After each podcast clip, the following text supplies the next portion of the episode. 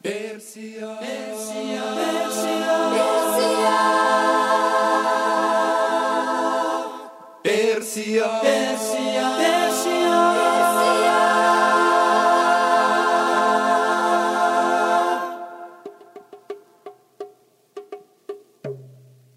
Али Баба и 40 разбойников. Одна из самых популярных детских пластинок в Советском Союзе. Музыкальный спектакль 1981 года. Его выпустила детская редакция всесоюзной фирмы грамзаписи «Мелодия».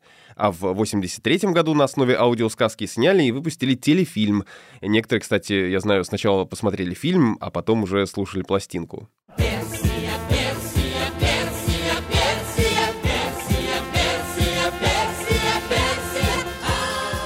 Пьесу по мотивам известной сказки написал актер Московского театра на Таганке и к тому моменту всенародно известный исполнитель роли Атоса в «Трех мушкетерах» Вениамин Смехов.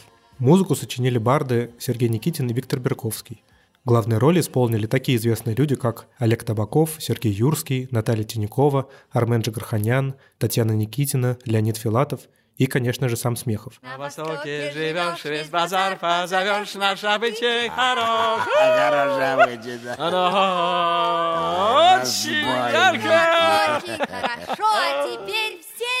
А музыку исполнили одни из лучших эстрадно-джазовых музыкантов того времени, штатный ансамбль мелодии под управлением Георгия Гороняна. Да, а аннотацию на обложке написал всего лишь Зиновий Герд. Я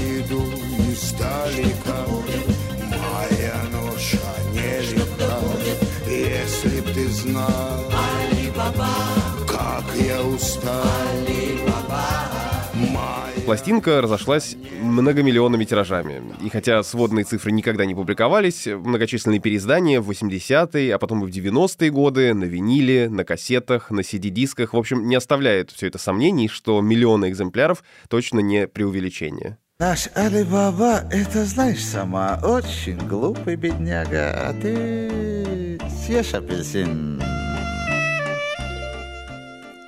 Пластинка была настолько популярна, что, согласно распространенной байке, за Юрским и Тиньковой по Москве бегали дети с криками «Съешь апельсин». Что все это было? Откуда такой успех и народная любовь у этой сказки? И как она вообще появилась? Почему до сих пор, несмотря на многочисленные попытки поставить этот спектакль, в том числе уже и в современной истории, например, была новогодняя версия на СТС в 2000-х, почему до сих пор никому не удалось приблизиться по популярности э, к оригиналу? Почему спустя 40 с лишним лет «Алибаба и 40 разбойников» остается для многих такой любимой и значимой сказкой? И чем эта пластинка может помочь нам сегодня? Наш подкаст — это попытка рассказать историю этой пластинки. Мы также попробуем понять, в чем феномен Алибабы и может ли эта сказка сегодня, когда идет война и нас окружают ужас и хаос, дать нам немного надежды. А еще мы хотим сделать так, чтобы все эти люди, которые в этой ужасной советской манере указаны на конверте пластинки просто инициалами, ансамбль «Панорама» М. Ганеева, кто это, редактор И. Якушенко, что это за человек. Мы хотим, чтобы они снова стали реальными объемными личностями, и чтобы мы описали их вклад в этот народный успех. Тем более, как мы выяснили, истории вокалиста Михаила Ганеева и редактора Ирины Якушенко на самом деле не менее интересны, чем истории звездных исполнителей с этой пластинки. Мы назвали подкаст «Съешь апельсин». История музыкальной сказки «Алибаба и 40 разбойников». Вот взяли и вынесли в название, наверное, одну из самых известных фраз из этого музыкального спектакля. Кто мы такие? Меня зовут Виктор Давыдов. Я журналист, редактор и монтажер подкастов. Да, и слушатель пластинки «Алибаба и 40 разбойников» с 30 с лишним летним стажем. Вот. Это правда. А я Александр Садиков, я журналист, продюсер подкастов. Вы могли слышать меня в подкасте о русском языке Розентали Гильденстерн. Ну а здесь я выступаю как новый поклонник сказки, потому что я, честно признаюсь, слушаю ее внимательно только последние полгода и все это время не устаю восторгаться. Вообще, рассказывать о создании какого-либо известного произведения в виде фильма или подкаста или книги на Западе это довольно проработанный и почтенный жанр. Ну да, и много есть примеров, когда о каком-нибудь известном альбоме или культовом фильме создается такой объемный нон-фикшн с разными деталями, подробностями историй. Один из моих любимых примеров в этом жанре — книга музыкального журналиста Эшли Кана о записи альбома джазового трубача Майлза Дэвиса «Kind of Blue». Или там, если мы говорим о подкастах, тоже отличный пример. Э, Я знаю, он входил во многие списки лучших подкастов последних лет. Это мини-серия Wind of Change, где журналист Нью-Йоркера Патрик Киф исследует историю о том, что песня Scorpions была написана сотрудниками ЦРУ. Там целое детективное расследование. Ну или, например, про группу Битлз, которую я очень люблю. Есть сотни книг и десятки подкастов, и каждый ее альбом, каждая, наверное, даже песня исследованы вдоль и поперек, причем неоднократно. На русском языке, мне кажется, подобные журналистские исследования выходят редко. И уж точно ничего подобного нет про Алибабу. Есть какие-то небольшие статьи, есть отдельные байки, легенды, которые звучат в интервью участников создания. Наверное, самое полное место, где можно про это почитать, это или статья в Википедии, или статья в «Новой газете» 2001 года. Да, эта статья посвящена 20-летию, тогда еще 20-летию выхода этой пластинки, и там тоже собрано очень много разных баек, и, в общем-то, не очень понятно до конца, как к ним относиться, и все ли они правдивы. Да, при этом кажется, что Алибаба и потому, какого качества, уровня это произведение, и по его статусу и влиятельности заслуживает подробного разговора о себе. Это довольно сложное многосоставное произведение, в котором работает и текст, и музыка, и аранжировка, и исполнение – очень много граней, очень много смыслов. И, конечно, вот в обычной газетной заметке обо всем этом поговорить невозможно. А мы хотим попробовать сделать это в подкасте. Ну, еще повод есть в этом году 40 лет фильму. Тоже, в общем, почему бы не вернуться к этой теме. Вообще, когда э, Витя только пришел с идеей, давайте сделаем вот такой подкаст э, про Алибабу, я подумал, ну да, была такая вот известная пластинка, я ее в детстве не слушал, она, признаюсь, прошла мимо меня, э, потому что у меня дома не было проигрывателя для пластинок, зато постоянно слушал радио. И э, мое знакомство в детстве с винилом было разве что в детском саду, там ставили какие-то там песни, или бременских музыкантов, я вот оттуда помню, или где-то в гостях у знакомых я что-то мог слышать. И я подумал, ну да, это, конечно, какая-то хорошая, интересная пластинка, мы ее послушаем, поговорим, наверное, с создателями сказки, ну, что-то такое выяснится про то, как это некое такое ретро, далекое от нас сегодня создавалось, ну, и будет такая милая ламповая история. Но, на самом деле, когда я стал слушать, я понял, что это удивительное произведение, оно звучит современно, и не только с точки зрения того, как это записано, а записано это безупречно, даже, мне кажется, по нынешним временам звукозаписи, но и с точки зрения того, о чем оно, и как это сыграно, и какой там текст. Эй, Касым, а Касым? Говори, Фатима. Брат твой ходит босым? От большого ума. Очень умный твой брат, очень добрый твой брат на базаре о нем говорят. А что они обо мне говорят? О тебе все вздыхают подряд. Брат Касым, он всего лишь богат. Эй, Фатима. Слушаю, мой господин. А еще, наверное, важно и показательно то, что в разговорах с нами создатели пластинки, участники записи неизменно говорили о том, что работу над Алибабой они вспоминают как очень счастливое, интересное, легкое время. И некоторые из них, как кажется, даже не воспринимали это как работу. Для них это было просто одним большим счастливым периодом. И согласно их рассказам, слушатели нередко возвращают им эту эмоцию, когда благодарят за радость, которую им подарила пластинка. Послушайте, что говорят об этом Сергей Никитин, один из авторов музыки, и Вениамин Смехов, автор пьесы. Ну, это как бумеранг возвращается через годы, когда почти все люди, с которыми мы общались, говорят, а, Али-Баба, у меня эта пластинка там до дыр затерта, там диск и так далее, и так далее. И, дети наши слушают, и внуки сейчас слушают. И, конечно, вот эта обратная реакция, обратная связь, она играет очень большую роль. Ты начинаешь понимать все-таки, что ты забросил. И это было для меня просто чудом когда я это увидел услышал, как к этому относятся. И, и таких неожиданных воспоминаний об Алибабе было порядком в разных местах. Это слушательское счастье, наверное, с одной стороны, результат того, насколько хорошо на самом деле исполнено это произведение, но с другой стороны, наверное, важно отметить и посыл, который несет в себе Алибаба. И мне кажется, что его при желании можно свести к простым словам о том, что добро должно побеждать зло, что любовь побеждает беду, что, как говорится в финальной песне, после туч сияет небо ясности, и после неприятностей жизнь может быть прекрасна. И я понимаю, что это может прозвучать, наверное, прекраснодушно и поверхностно, но мне кажется, что сегодня Мы записываем этот подкаст, когда идет война, и когда у нас и у людей, которые нас окружают, очень мало надежды на что-то хорошее. Сегодня особенно важно вернуть слушателей к этой пластинке и тем самым помочь им впустить в себя ту надежду и ту любовь, которые звучат там. Мне в этом плане понравилась мысль одной из наших собеседниц. Мы для этого подкаста говорили с театроведом, критиком Натальей Пивоваровой. Мы говорили с ней вообще о театральном контексте конца 70-х, начала 80-х годов, когда эта сказка появилась. И она в том числе отметила, что вот эта пластинка появилась на излете Брежневской эпохи, а я напомню, что Брежнев сам умер в 82 году, и это очень оптимистичное произведение было на тот момент. И пусть это, может быть, не было высказано авторами напрямую, и даже, может быть, не всеми э, участниками записи так э, осознавалось открыто, но это произведение даже подсознательно выражало некоторые надежды на перемены, на то, что все, что было навсегда, оно все же кончится, и свет впереди есть. Это время, оно невероятно но при этом там очень много оптимизма в этом времени. Ты слушаешь новости, ты слушаешь радио, ты смотришь телевизор. Ты ненавидишь все это, но ты знаешь, что ты вечером прочитаешь доктора Живаго, ты вечером прочитаешь, там, я не знаю, какой-нибудь э, сам издат, там, ты вечером прочитаешь э, какую-нибудь статью Мережковского.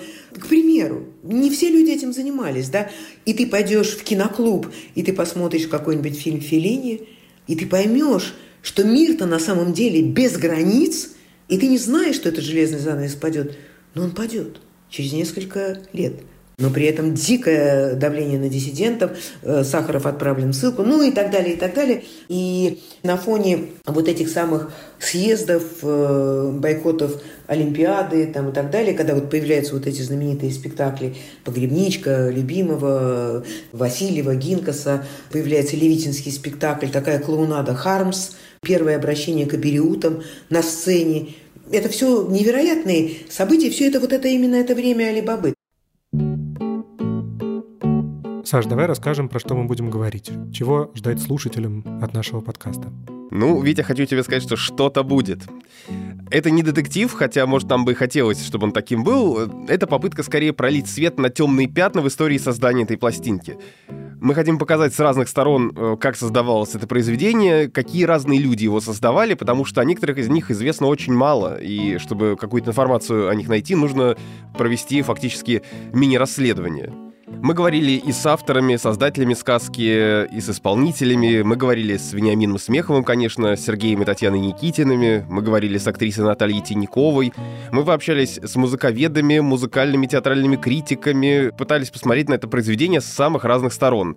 И вписать его, может быть, в какой-то контекст того времени, в театральный, в музыкальный. Что это с точки зрения музыки? Насколько это вписывается в контекст советской эстрады? Похоже ли это на какое-то американское, европейское диско? Диско, а может быть это все-таки восточная музыка, ведь это же Али-Баба, а что это с точки зрения театра, потому что мы же сейчас актеров, которые там задействованы, воспринимаем как безусловных звезд, но э, кем они были для публики тогда, в конце 70-х, начале 80-х?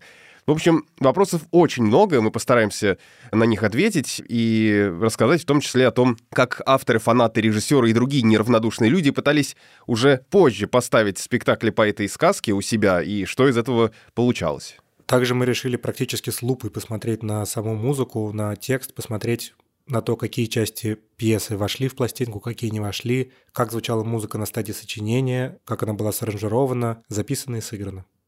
Вообще мы за наш подкаст, наверное, сотни раз, тысячи раз произнесем слово «Восток». И почти всегда это будет «Восток» в кавычках, потому что мы понимаем, что, в общем-то, какого-то единого общего Востока нет. В данном случае мы, конечно, говорим о художественном мире нашего произведения, которое как бы восточное. Но мы так или иначе постоянно будем к этому возвращаться. И в конце нашего подкаста, в предпоследнем эпизоде, мы отдельно поговорим о том, как Алибаба играет с стереотипами о Востоке, что вообще такое эти клише, и как мы можем на них смотреть сегодня.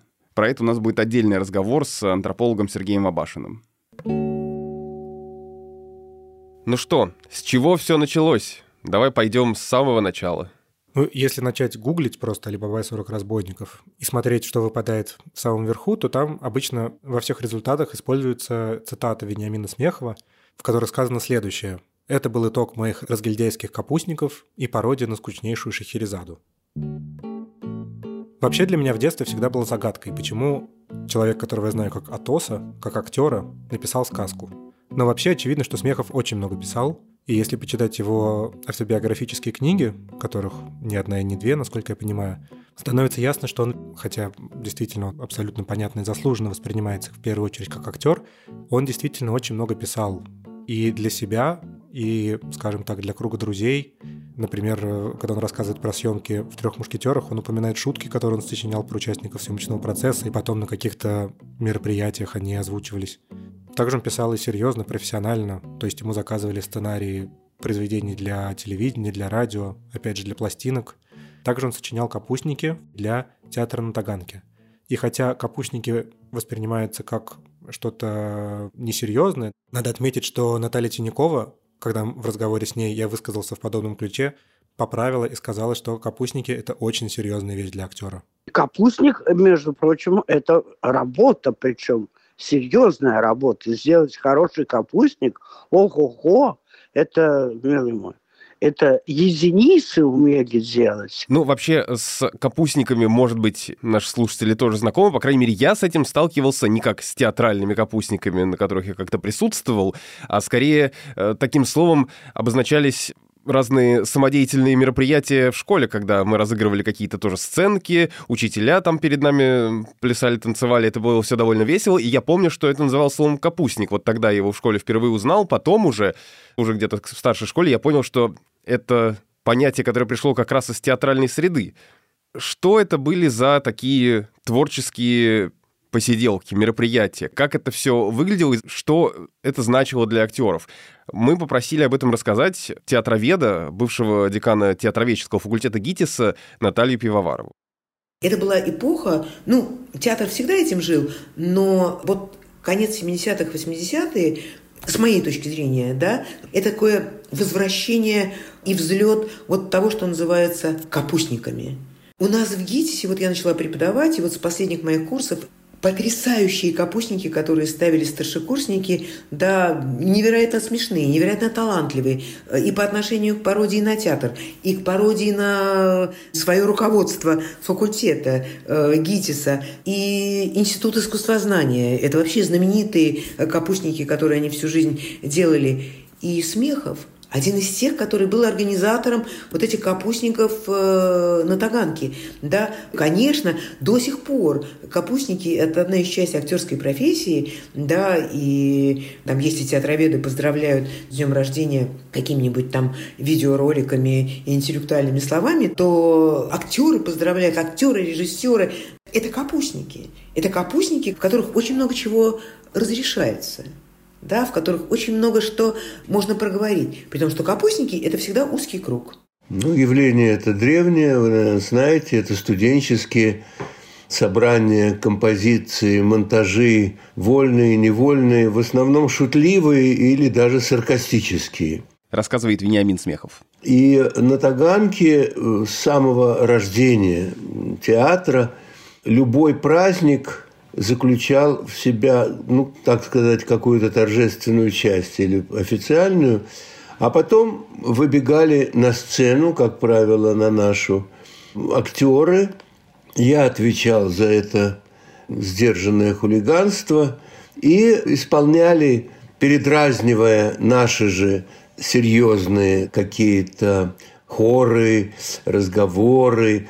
Моими соучастниками были абсолютно никому неизвестные люди, которых я могу назвать. Владимир Высоцкий, Иван Дыховичный, Виталий Шиповалов, Валерий Золотухин, Борис Хмельницкий, Анатолий Васильев. Вот и, и девочки. Например, знакомый вам замечательный артист Иван Бортник всегда изображал Юрия Любимого. Штуки всякие придумывал я. То есть передразнивая любимовские какие-то тексты, и надо было довести до абсурда, например. И Бортник строгим голосом мог говорить там, вот вы меня не заметили, а я вчера вышел на Пугачеве, разделся до пояса и с топором был рядом. И внимания у господ актеров не хватило увидеть меня рядом с собой. Ну, вот что-то такое. Это всякие замечания. Или так, А, а где госпожа Демидова? Она попри... А, здрасте, Алла Сергеевна. Я очень рад вас видеть. Так, хорошо. А, ну, а господин Министрель наш, знаменитый Высоцкий, конечно, как всегда... А, Володя, здрасте. Можно сигаретку? Вот какие-то такие фокусы э, нашего бытового поведения. Вот. И, ну и были там, конечно, и очень сильные, страстные, вполне антисоветские, я бы сказал, намеки. Э, так что наблюдателям из КГБ хватало материала и здесь. Но вся Таганка была, в конце концов, под присмотром, как говорилось в старину. Ну, то есть видно, да, что это какое-то веселое, остроумное мероприятие для своих, с шутками для своих, но при этом, разумеется, еще и талантливое. И, кстати, шутки игры со словами есть и в э, той самой автобиографической прозе Смехова, например, вот в книжке «Алибаба и другие», в которой он рассказывает про то, как он сочинял Алибабу, Вениамин Смехов нередко играет словами. Например, когда он употребляет слово «персонажи», он в скобках тут же добавляет «персы, они же».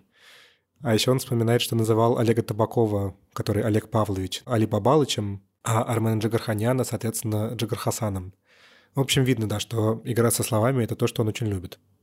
И те, кто слышал пластинку, безусловно, помнят, как много подобных игр словами в э, самой сказке из серии Сундуки на распах, наша тайна в горах, Сим все замкнуто, Сим все замкнуто.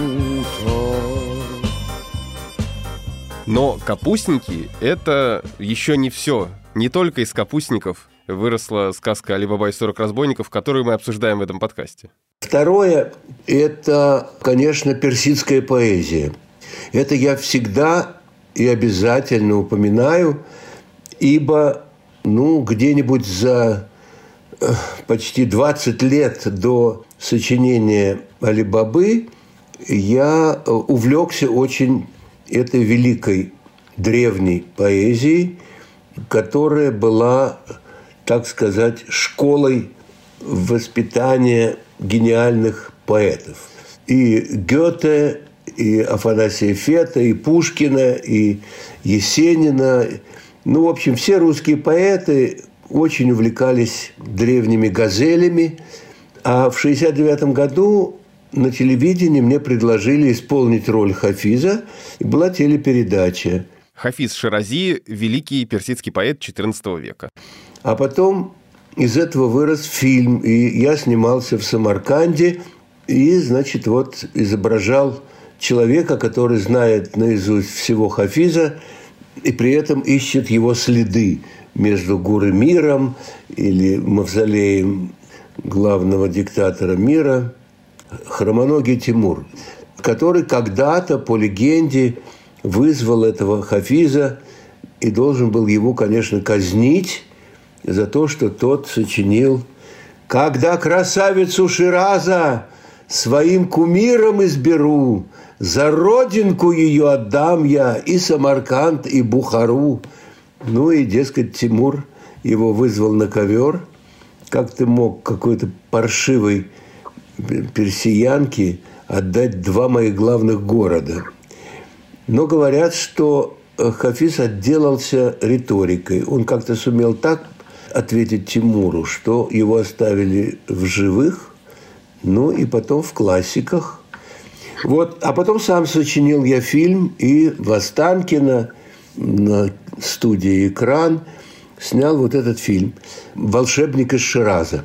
Потом мои славные почитатели обнаружили его вот в эти годы, и его можно даже увидеть э, через YouTube –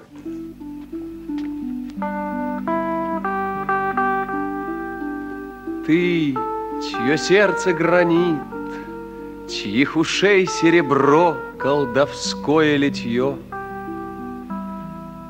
Унесла ты мой ум, унесла мой покой И терпенье мое. Шаловливая Пери, Тюрчанка в атласной кобе, Ты, чей облик луна, Чье дыхание порыв, чей язык лезвие. Вот это был фильм о Хафизе. И э, это была начинка, это была база. Я очень увлекся э, вот этой структурой персидской поэзии. Ну и, ну, в общем, не буду дальше продолжать, вы поняли уже. Итак, у нас на дворе 1978 год. Смехов творит и каламбурит на капустниках, зачитывается персидской поэзией, и в этот самый момент к нему приходит редактор детской мелодии Ирина Якушенко. Я услышал от редактора чудесной нашей фирмы «Мелодия» Ира Якушенко мечту о том, чтобы появилось там в моем исполнении вот что-то такое на эту тему. И вот это что-то Именно с подачи Ирины Якушенко это сказка «Али-Баба и 40 разбойников». Наш следующий эпизод о появлении текста пьесы непосредственно самого литературного произведения. Мы расскажем, кем была Ирина Якушенко, почему она пришла с идеей именно к Смехову и какую роль она сыграла в создании этой пластинки. Обсудим, чем сюжет Смехова принципиально отличается от привычной сказки и почему от этих изменений пластинка на самом деле только выиграла. Ну, заодно заступимся за Шахерезаду, у которой, по словам Смехова, очень скучная версия Левабы, потому что этой сказки в изначальном сборнике «Тысячи одной ночи» вообще не было. Вы слушаете подкаст «Съешь апельсин. История музыкальной сказки «Алибаба и 40 разбойников». Меня зовут Виктор Давыдов. Я журналист, редактор, монтажер. Я Александр Садиков, журналист и продюсер. Подписывайтесь на наш подкаст, сохраняйте его в закладках, пересылайте друзьям, оставляйте отзывы и комментарии в тех приложениях, где вы слушаете подкасты. Все это помогает найти нас другим людям. Спасибо и до встречи в следующем выпуске.